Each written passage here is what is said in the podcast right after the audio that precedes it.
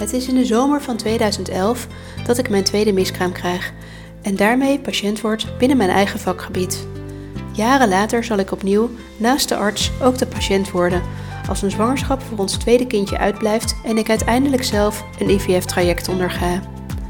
Als vruchtbaarheidsarts begeleide ik al duizenden koppels bij hun kinderwens, maar pas toen ik zelf patiënt werd, ging ik vruchtbaarheid heel anders zien.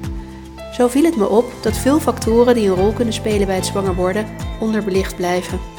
En dat er weinig zinvolle adviezen worden gegeven over wat je als patiënt zelf kan doen om jouw kans op zwangerschap te vergroten. Terwijl die kennis jou als patiënt juist de regie kan geven over je eigen kinderwens en daardoor je vertrouwen kan vergroten. In deze Vol Vertrouwen Vruchtbaar podcast deel ik mijn holistische visie op vruchtbaarheid, mijn medische kennis als vruchtbaarheidsarts en inmiddels ook hormoontherapeut en de meest recente wetenschappelijke ontwikkelingen. Daarnaast zal je ook mijn eigen ervaringen als patiënt en de ervaringsverhalen van patiënten en cliënten uit mijn praktijk horen.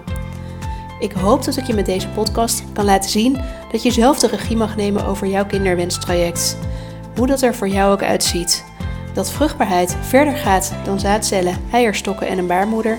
En dat het echt mogelijk is om de periode van kinderwens op een positieve manier te ervaren. Misschien niet elke dag, maar wel zo vaak mogelijk.